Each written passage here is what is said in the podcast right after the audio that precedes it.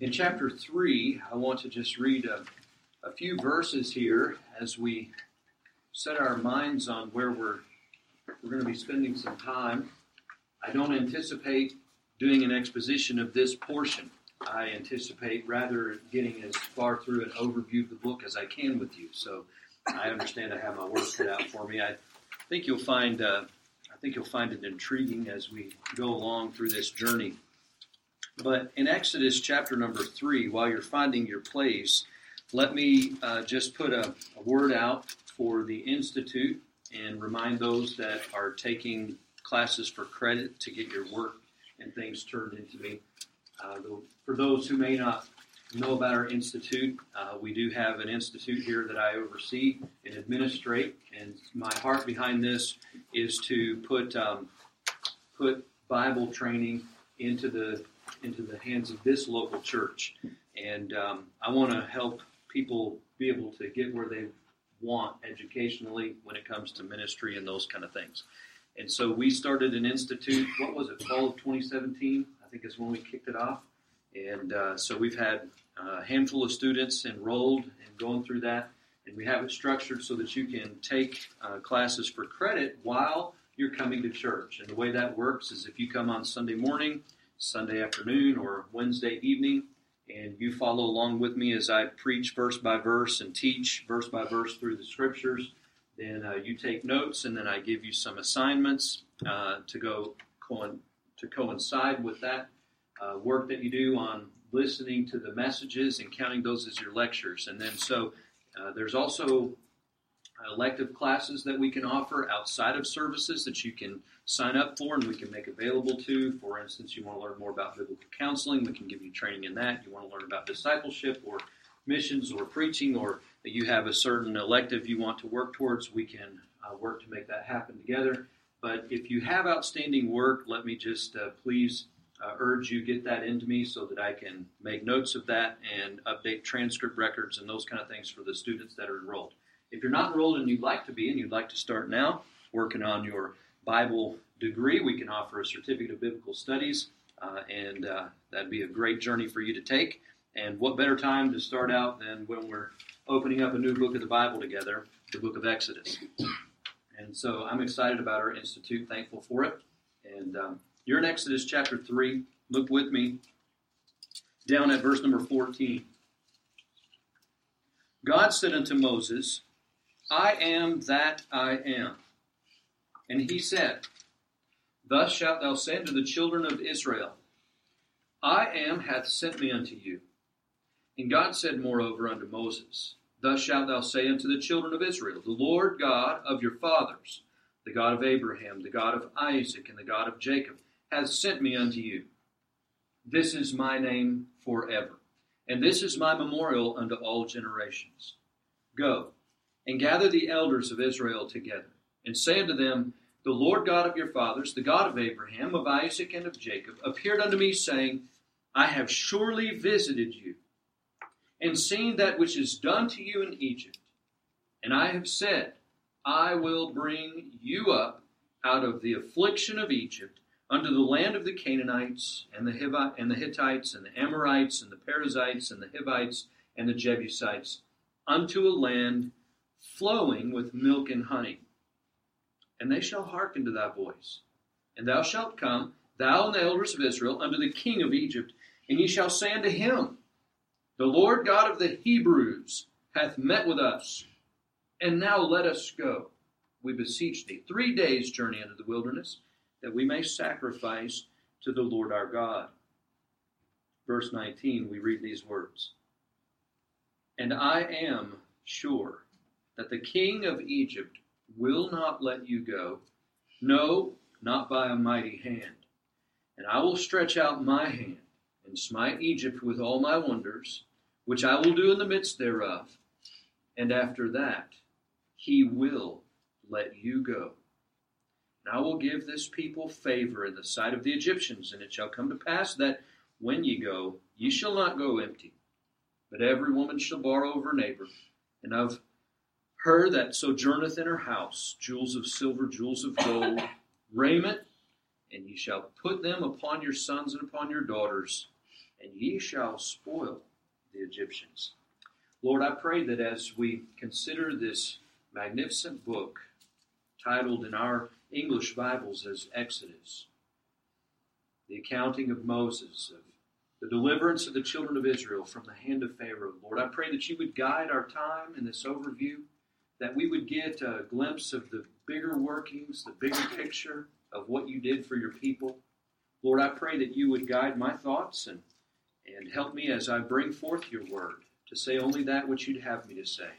Lord, I pray that I would be emptied of self and cleansed of sin and filled with the Spirit, that I might be a blessing to your people as I feed the flock of God that's among me. In Jesus' name we pray. Amen. Amen. Exodus has been quite an intriguing journey for me over the past, I don't know how many weeks I've been working on this. And I wish I could tell you that I got my outline all done, but uh, I'm not finished yet. I am in saga number six of seven. Yes, I found seven, count them, seven sagas throughout the book of Exodus that I'm going to share with you over the coming weeks and months. And I'm excited about this journey. And it reminded me much of when I started expounding the book of Revelation a few years ago, when I studied and did my original uh, digging into that book and looking at the narrative story of John, the Revelator, as he gave the unfolding of the apocalyptic times of the end days and the judgment of God that would follow on this earth before Jesus Christ comes again. I found there seven sagas, and I have a message. If you listen to it online, you can look it up probably and listen to the seven sagas of Revelation and that'll give you an overview of the book of Revelation. It was interesting to note to me that when I came to Exodus and I began to finalize the latter portions of my outline and look and consult different sources and see how they outlined it, and I stand on the shoulders of giants. I don't claim originality, but uh, but my outline I think is unique. By the time I get it done, I'm going to put that in your hands. I'll print that off, off for you, and uh, just try to be a blessing to you in that way. And you can use it however the Lord would uh, would see fit in the days ahead as as you pour over that and, and check my work behind me and see if it breaks where you where where I'm saying it's breaking and maybe you want to look at uh, passages a little bit differently. But uh, I think having an outline is going to be a tremendous help. And so I'm going to get as far as I can. I probably won't make it much past uh, the first section of Exodus, the first major section of Exodus that that I would draw your attention to if you were to take the whole book of Exodus and uh, and break it down, I think you would do well to take it in at least two major parts. I, I don't know if uh, we would want to split the book in half and have two books, Exodus 1 and Exodus 2.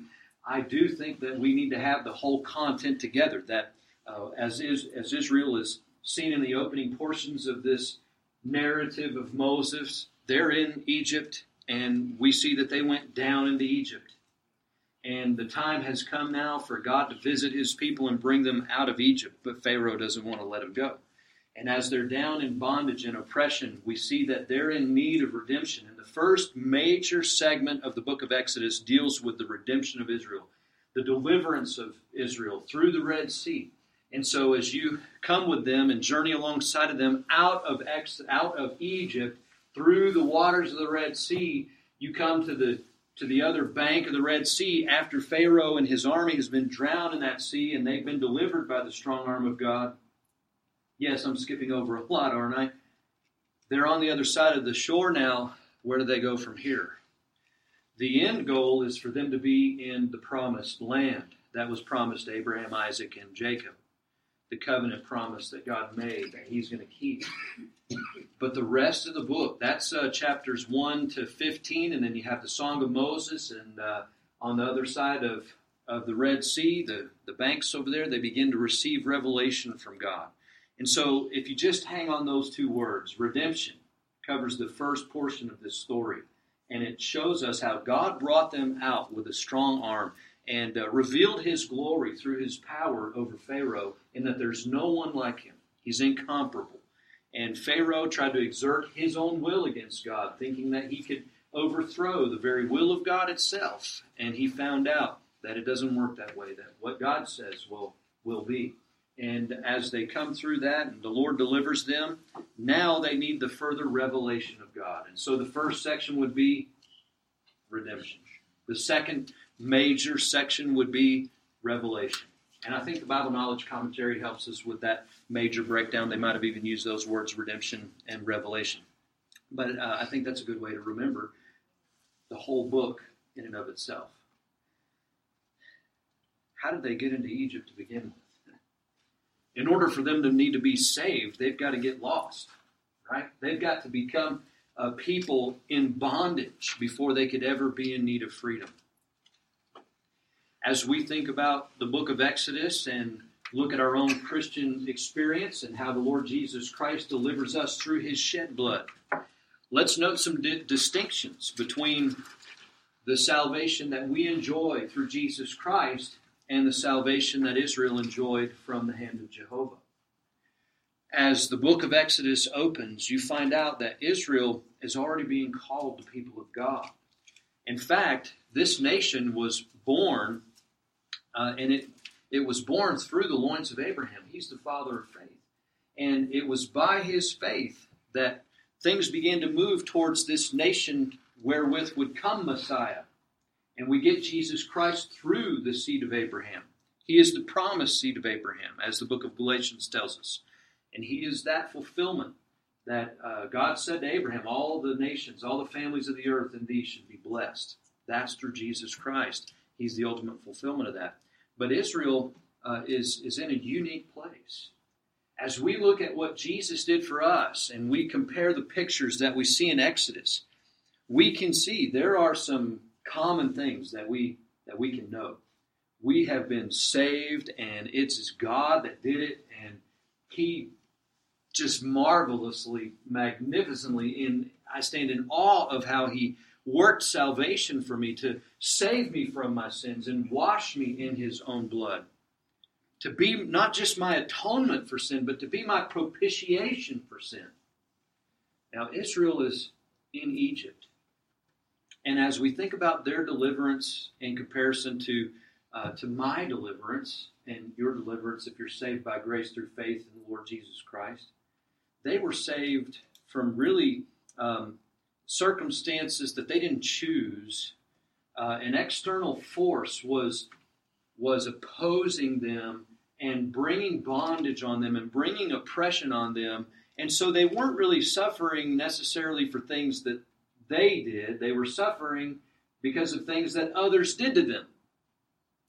And this coincides with the history of Israel as we've seen her uh, throughout the pages of human history, does it not? I mean, this book of Exodus is almost a prelude to any other Holocaust kind of scenario you would see Israel in.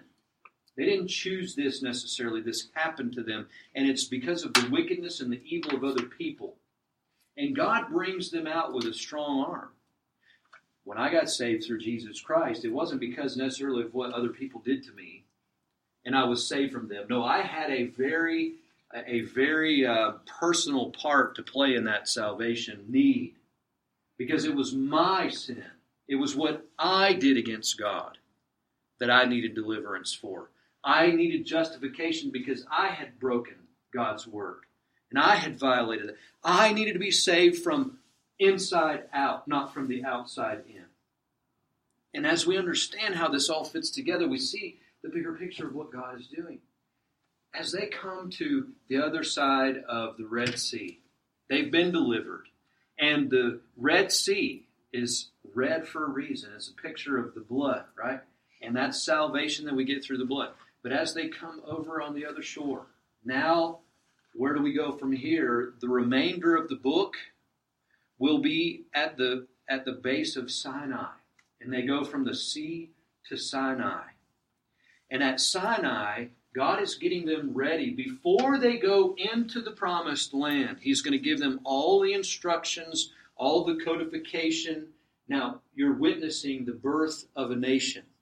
Go back to 1776, if you will, and go in your mind when our founding fathers of America sat down in a room together and determined that it was time to break the yoke of tyrant leaders because they yearned for religious liberty, they yearned for religious freedom and freedom from tyranny and freedom from taxation without representation and all of these things we think about in our American history books, right?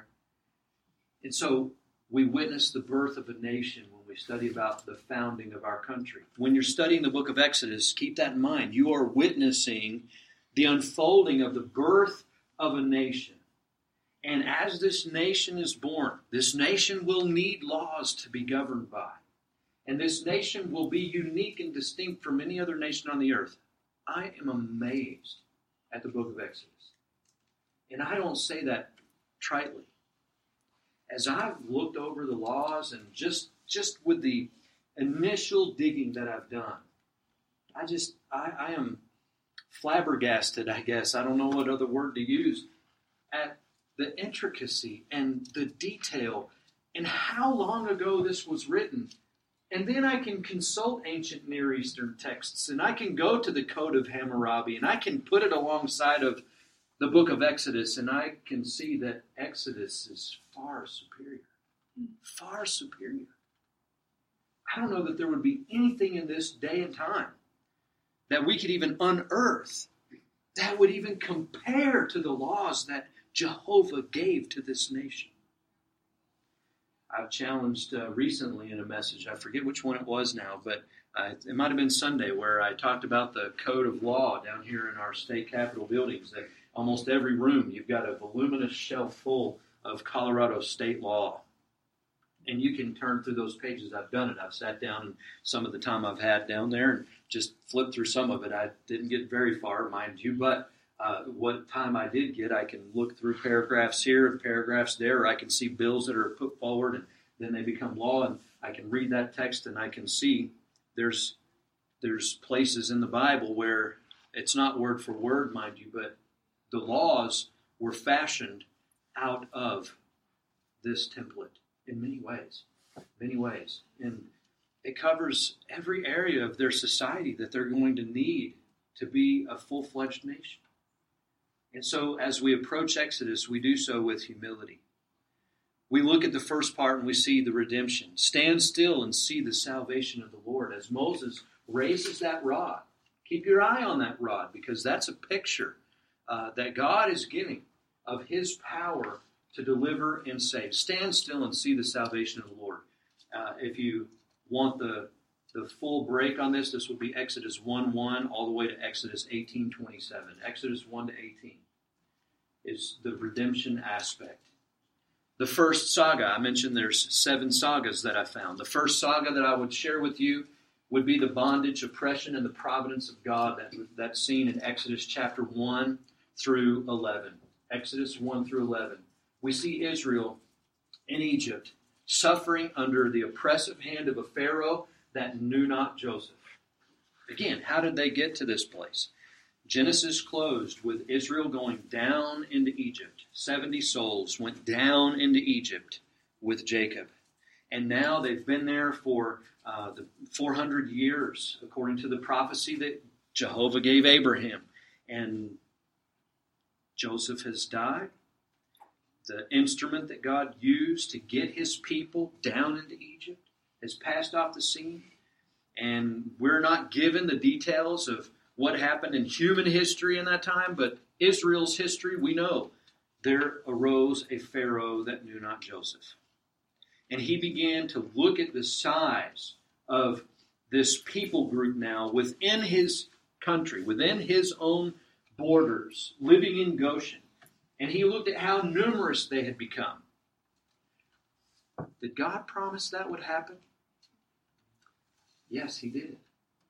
And now they're multiplying. Some have put the number upwards to 2 million people that they've been able to multiply up to by this point, from 70 to 2 million. That's huge.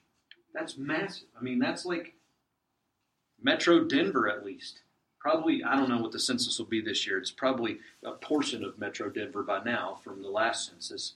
But when I did the demographics for Broomfield, there were two and a half million people in Metro Denver, not the city itself, but Metro Denver had two and a half million people in it. So take Metro Denver in 2010 and try to put them in Goshen and then bring them out and wander them in Sinai. That's the group of people, the size of the group of people that we're talking about. And this Pharaoh becomes, he, he begins to feel threatened by their presence. And he feels like he has to put them under his thumb and he oppresses them in a hard way. And so through this, we understand there's a backdrop, isn't there? There's a backdrop to how Israel wound up in bondage. They began to prosper in Egypt, and Pharaoh is provoked to oppress them because of how well they're doing, and he's fearful for his own uh, his own uh, selfish policies, and so he begins to put forward policies. Some of those policies he introduces would be that of progressive genocide against Israel. But I'm thankful that Moses records an account here of two God fearing midwives that feared God more than Pharaoh and said, I know this is what the law is, and this is uh, what Pharaoh said we've got to do, but you know what? Um, we're just going to have a convenient excuse as to why we couldn't obey that law. And they were supposed to take care of those male Hebrew children when they were first born. And what I mean by take care of them is to put them to death. And this was nothing short of genocide against Israel. It's, it's atrocious to think that people could pass laws like this, but you know what? There are regimes and there are nations that are in governance right now as we speak that have oppressive policies. And they may be towards specific ethnic or religious groups. And these regimes, these tyrant leaders, are thinking that they can call the shots and I wish they would just learn a lesson from Pharaoh. I'll ask you to pray for China. I've sent some reports over to you because your brother is out there now. And, um, uh, you know, our president just made the, the, first steps in a trade deal with China. Maybe you saw that come through the headlines today. Uh, that we're taking first steps to get things where they need to be. Uh, it's just the beginning, I understand, but the door might be opening for that. And you can search the headlines on that. I won't take the time to do that here. But come February 1st, anyone who is uh, who is in China that is religious is going to have to come under the communist regime and have to promote the communist uh, the communist ideology, the communist religion of China, no matter who you are across the board. And some of the reports even went so far as to say that there's a panel, a group that the the leader of China is putting together that's going to actually go through. Get this, they're going to go through and rewrite anything that uh, that brings different ideas than the communist religion and the communist agenda that the country has. Which means books like the Quran are going to come under their purview. And yes, it's even been purported that the Bible is going to come under their purview, and they're they are talking right now about rewriting the Bible to fit their communist religion. I wish they'd just read Revelation 22. You need to pray for what's going on over there. Because I'll tell you who's going to have the last word. Xi might think he's going to have the last word on this, but he's dead wrong. It's happened before and it'll happen again, and God's word will stand true in the end. And I'm no prophet or the son of the prophet. I just read the Bible and see how it, it, it comes forth. You can't alter this. You can't change this. It's forever settled in heaven. And no matter what men might try to do to it, it remains God's word forever. And it is purified seven times. We can learn so much from this blessed book. But uh, we need to pray for our missionaries that are over there because they're going to come under severe oppression, persecution, perhaps. Uh, this is this is something that really really bothers me. But we have things that are happening today. We think that, you know, some Pharaoh in a far distant land, you know, thousands and thousands of years ago, we read this like it's fairy tales. Things are happening like this today. Leaders really get to the point where they can make decisions like this Pharaoh's making and commit genocide against people. And this Pharaoh does that. These are progressive genocide policies that he puts against Israel. But then you have the God fearing midwives because God is providential, amen. He moves. And so that's the backdrop of the bondage. And the Lord then raises up a deliverer for his people. And we see this beginning in chapter number 2 of Exodus all the way uh, through chapter 4, uh, verse 26. The Lord raises up a deliverer. And uh, his name is Moses. This is a, this is a, an instance of divine irony, is it not? I, I mean, get this, okay? here's a Pharaoh saying, I'm going to take it upon me to make sure all the Hebrew male children are killed. And I'm going to put this task on the midwives. He's got two midwives that he names here. But they feared God, and God blessed them for it.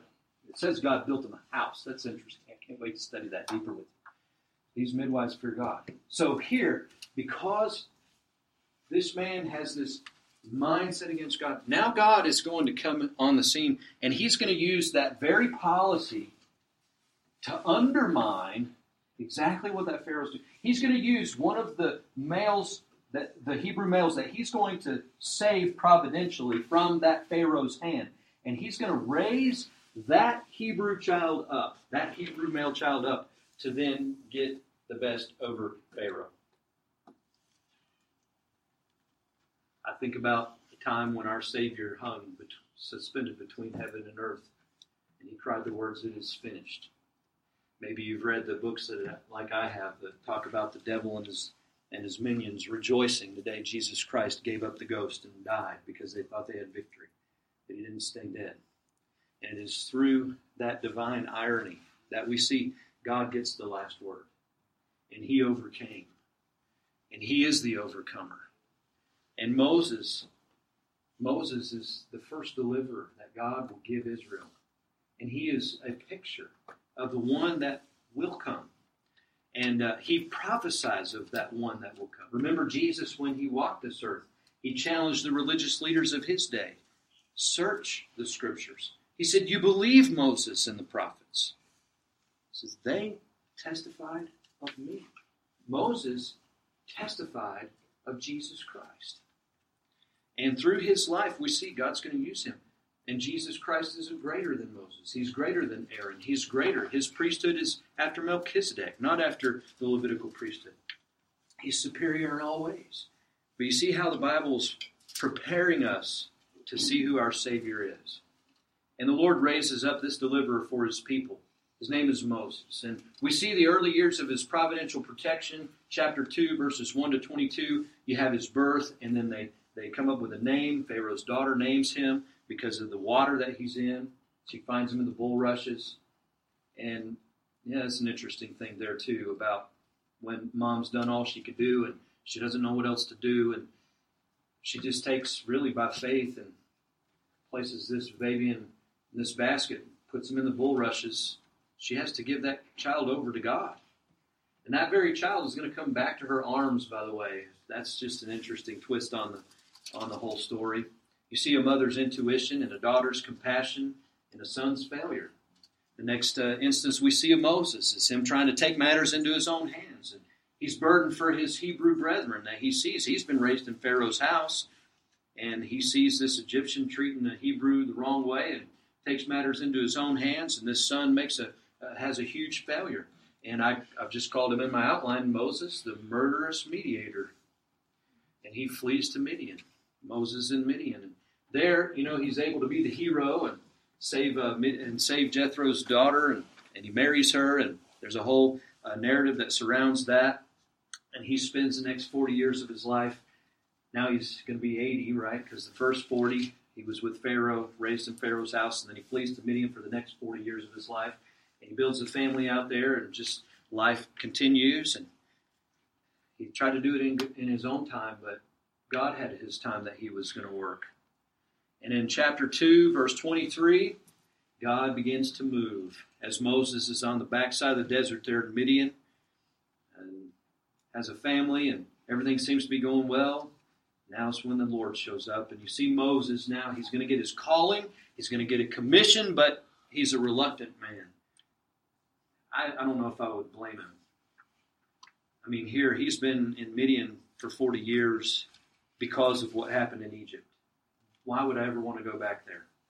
I, I don't know. I, think I would I would have some struggles, and I would probably be just as uh, just as reluctant as Moses. I would hope I would do it differently than him when he stood before the Lord. And hindsight's always twenty twenty, right? You don't know how you're going to act until you're in that circumstance. So let's not throw too many stones at Moses because we haven't been in our own burning bush yet, and he's going to get the call. Jehovah hears and remembers. And specifically, he says that it's time. I've heard their cries, and it's time to deliver. But it's interesting to me that when he said that, he had already promised that he would even before Moses was on the scene. And our God is sovereign, it's, it's powerful. And Moses meets Jehovah at the burning bush.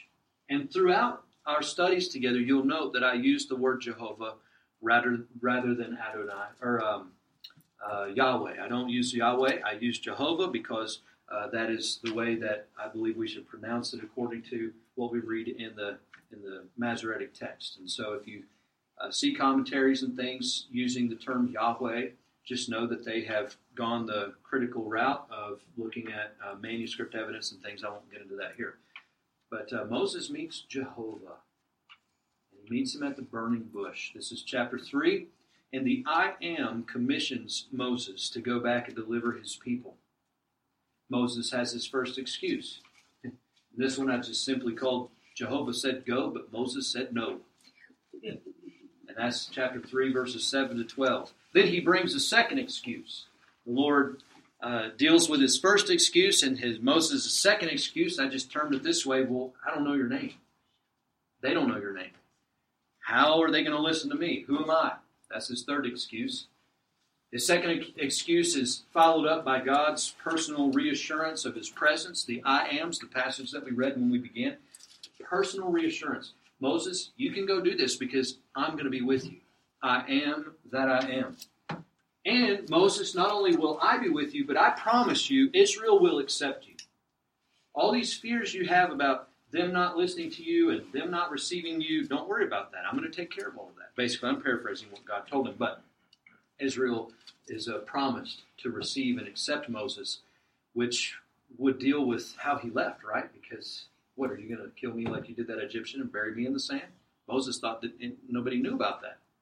And they didn't really receive him that first time he tried this. He's going to need this reassurance from Jehovah. His third excuse, well, if I go, you know, so God has dealt with telling him go, and he said no. And then Moses said, well, I don't know your name. I don't know who to tell him has sent me. And then this third excuse, even if I go, they're not going to listen to me. Why should they listen to me? This is chapter 4, verses 1 through 17. And God then gives Moses three signs to demonstrate his power that he will he will work in and through Moses. But then Moses, of course, has the passage progresses, it just gets worse and worse. If Moses would have just said, Okay, Lord, then it could have been over. But now Moses needs a mouthpiece. I can't talk, I can't speak. And so God raises up Aaron to be able to speak on behalf of Moses. And I just call this a mouthpiece for Moses, and that's chapter 4, verses 10 to 12. And then we have that account where Moses says, I, I can't speak, I'm not eloquent, and all those things, which Stephen tells us a different story about that in the book of Acts. Uh, Moses was quite the eloquent speaker, and so this is just another excuse again. But in essence, now Moses, at the end of it all, says, Here am I, send him. And uh, that's just funny. Moses then, he finally returns to Egypt with the help of Aaron, his brother. He says, Okay, we'll go back. And Egypt is calling. In chapter 4, verses 18 to 23, you find there's a father in law's blessing. I, I appreciate Moses' wisdom in this. He goes back uh, home to his wife and family talks uh, talks it over with Jethro's father-in-law, and he leaves Midian with Jethro's blessing. He says, "Go back to Egypt. It's going to be all right. You go do what you need to do." And uh, I think Moses was able to really um, testify and witness to Jethro about who Jehovah was in a powerful way. And he leaves with the father-in-law's blessing and also with the Lord's guidance. In the last part of chapter number four, you see that. And then an interesting a case study here as Moses begins to return to the promised land. You have a wife's intervention for a bloody bridegroom, and we'll cover that when we come to it. But uh, thank God for the intuition of our better halves, men. if you're married and you have a, a, good, godly wife, thank the Lord for that. She has an intuition. You just need to trust that. And um, and so you see, Moses' wife has a little bit of an inter- intervention episode there uh, on the behalf of Moses, and her testimony is well it's interesting. We'll just leave it right there. Moses and Aaron, they finally get their reunion, and you have some brothers who reunite, a brotherly reunion, and a national reception. Hey, it happened just like God said it would. He promised Israel would receive him. And when Moses goes back, yes, he's got Aaron as his mouthpiece, but as God said, Israel accepted him, and there's a national reception as Moses comes back to be the deliverer that God raised up. And the Lord now, notice it's the Lord that I'm using, Jehovah is going to confront Pharaoh through his deliverer. He's going to work in and through Moses. I mean, couldn't God have just showed up himself? He showed up in a burning bush. Couldn't God have just gone into Pharaoh's court himself and said, Pharaoh, you're going to let my people. But isn't it interesting that God uses a man to further his will? And he doesn't negate his servants. He doesn't go around and he uses vessels that are surrendered to him. And uh, you have the first confrontation in Exodus chapter 5 with, uh, with Pharaoh and Moses, and Pharaoh's first meeting with Moses and Aaron. Aaron, he basically comes with this question Who is the Lord? Wasn't that kind of what Moses said would happen? Uh, I don't know your name. They're not going to listen to me. And that's exactly what Pharaoh said. Who's the Lord? That I should obey him. Who does he think he is to tell me what to do? I'm the Pharaoh. I'm the one who calls the shots in this land. This is my realm. This is my domain. Who is the Lord? Who is Jehovah? Who is this Jehovah? And in the next seg- segment, you see because they're coming to ask Pharaoh to let them go and worship, Pharaoh begins to investigate a little bit and comes up with the wrong conclusion. And I just titled this section, Idleness is the Pharaoh's Playground. You'll think through that in a minute and see the play on words. Working with no straw stinks. There's a stench that comes with no straw. Pharaoh said they're idle. They're idle. And they're asking to go play. You know what? If they're that idle, then just take the straw away from them and don't lower the amount of bricks that we've asked them to make to build Pithom and Ramses. Those are the cities that they're building for Pharaoh. And the, the, the labor becomes toil like you've never, never seen. And they, they just get weary under the yoke. And they're begging for mercy. They're pleading for mercy. And they're, they're finding the whip because Pharaoh is, is so hard on them. Idleness is the Pharaoh's playground. And then Moses comes with some hard questions for Jehovah.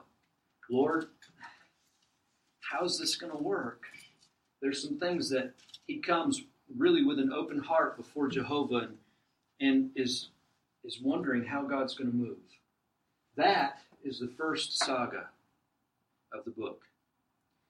And with that, I think that's all the time I really have to cover with you. We've only covered the first saga, there's six more. The next saga will unfold as Israel becomes liberated from Pharaoh's bondage. And we'll see God move in a mighty way to set his people free. And what a picture we have of our Lord Jesus Christ that left heaven above and came and humbled himself and became obedient unto death, even the death of the cross. He became our Moses, spiritually speaking.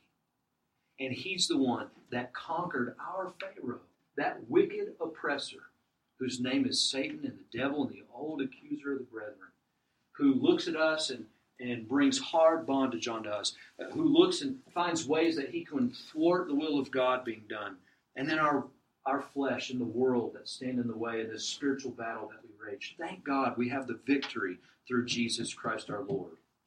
Let's not negate the fact, though, that many people suffer until we get to heaven. And maybe Maybe you've got a heaviness. It was mentioned earlier that we can cast all our care upon Him, for He cares for us.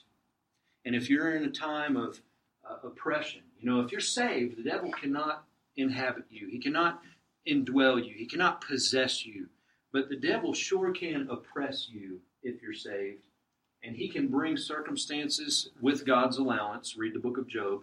He can bring things along that it just seems like a wicked, wicked taskmaster is is working and moving behind the scenes and maybe you feel like you're just trying to live for God, you're just trying to serve God, but now the straw's all gone and you're still trying to make the same amount of bricks as you were before, and you just don't know what to do. When you're up against a rock and a hard place, the place to look is up. Cast your care upon the Lord, for he cares for you. And let him be your deliverer. But don't look at it as, oh, I need salvation from all these things that are happening outside of me. I really hope and pray and trust that you will look deep down inside and see the reason you wound up in spiritual Egypt to begin with. How did you get down there? How did you get away from God? How did you get separated from Him all the way down in Egypt? It's because of sin. That black blot on your life. That's the real deliverance you need. You need to be saved from your sins through the blood of Jesus Christ. And that comes by faith and believing what He did for us on Calvary to set us free. And so, if you'll trust Him, if you'll call on Him, you'll find Him to be a friend that sticketh closer than a brother. You'll find Him to be the answer for your soul's greatest desire. You'll find Him to be that spiritual nourishment you need, that bread from heaven, that everlasting life, that water of life that He gives freely. And something will happen deep down inside of you, like a well will just start springing up. And it'll bring forth water, and it'll spill over into the lives of others if you'll let it. And if you'll be filled with the Holy Spirit, He'll use you.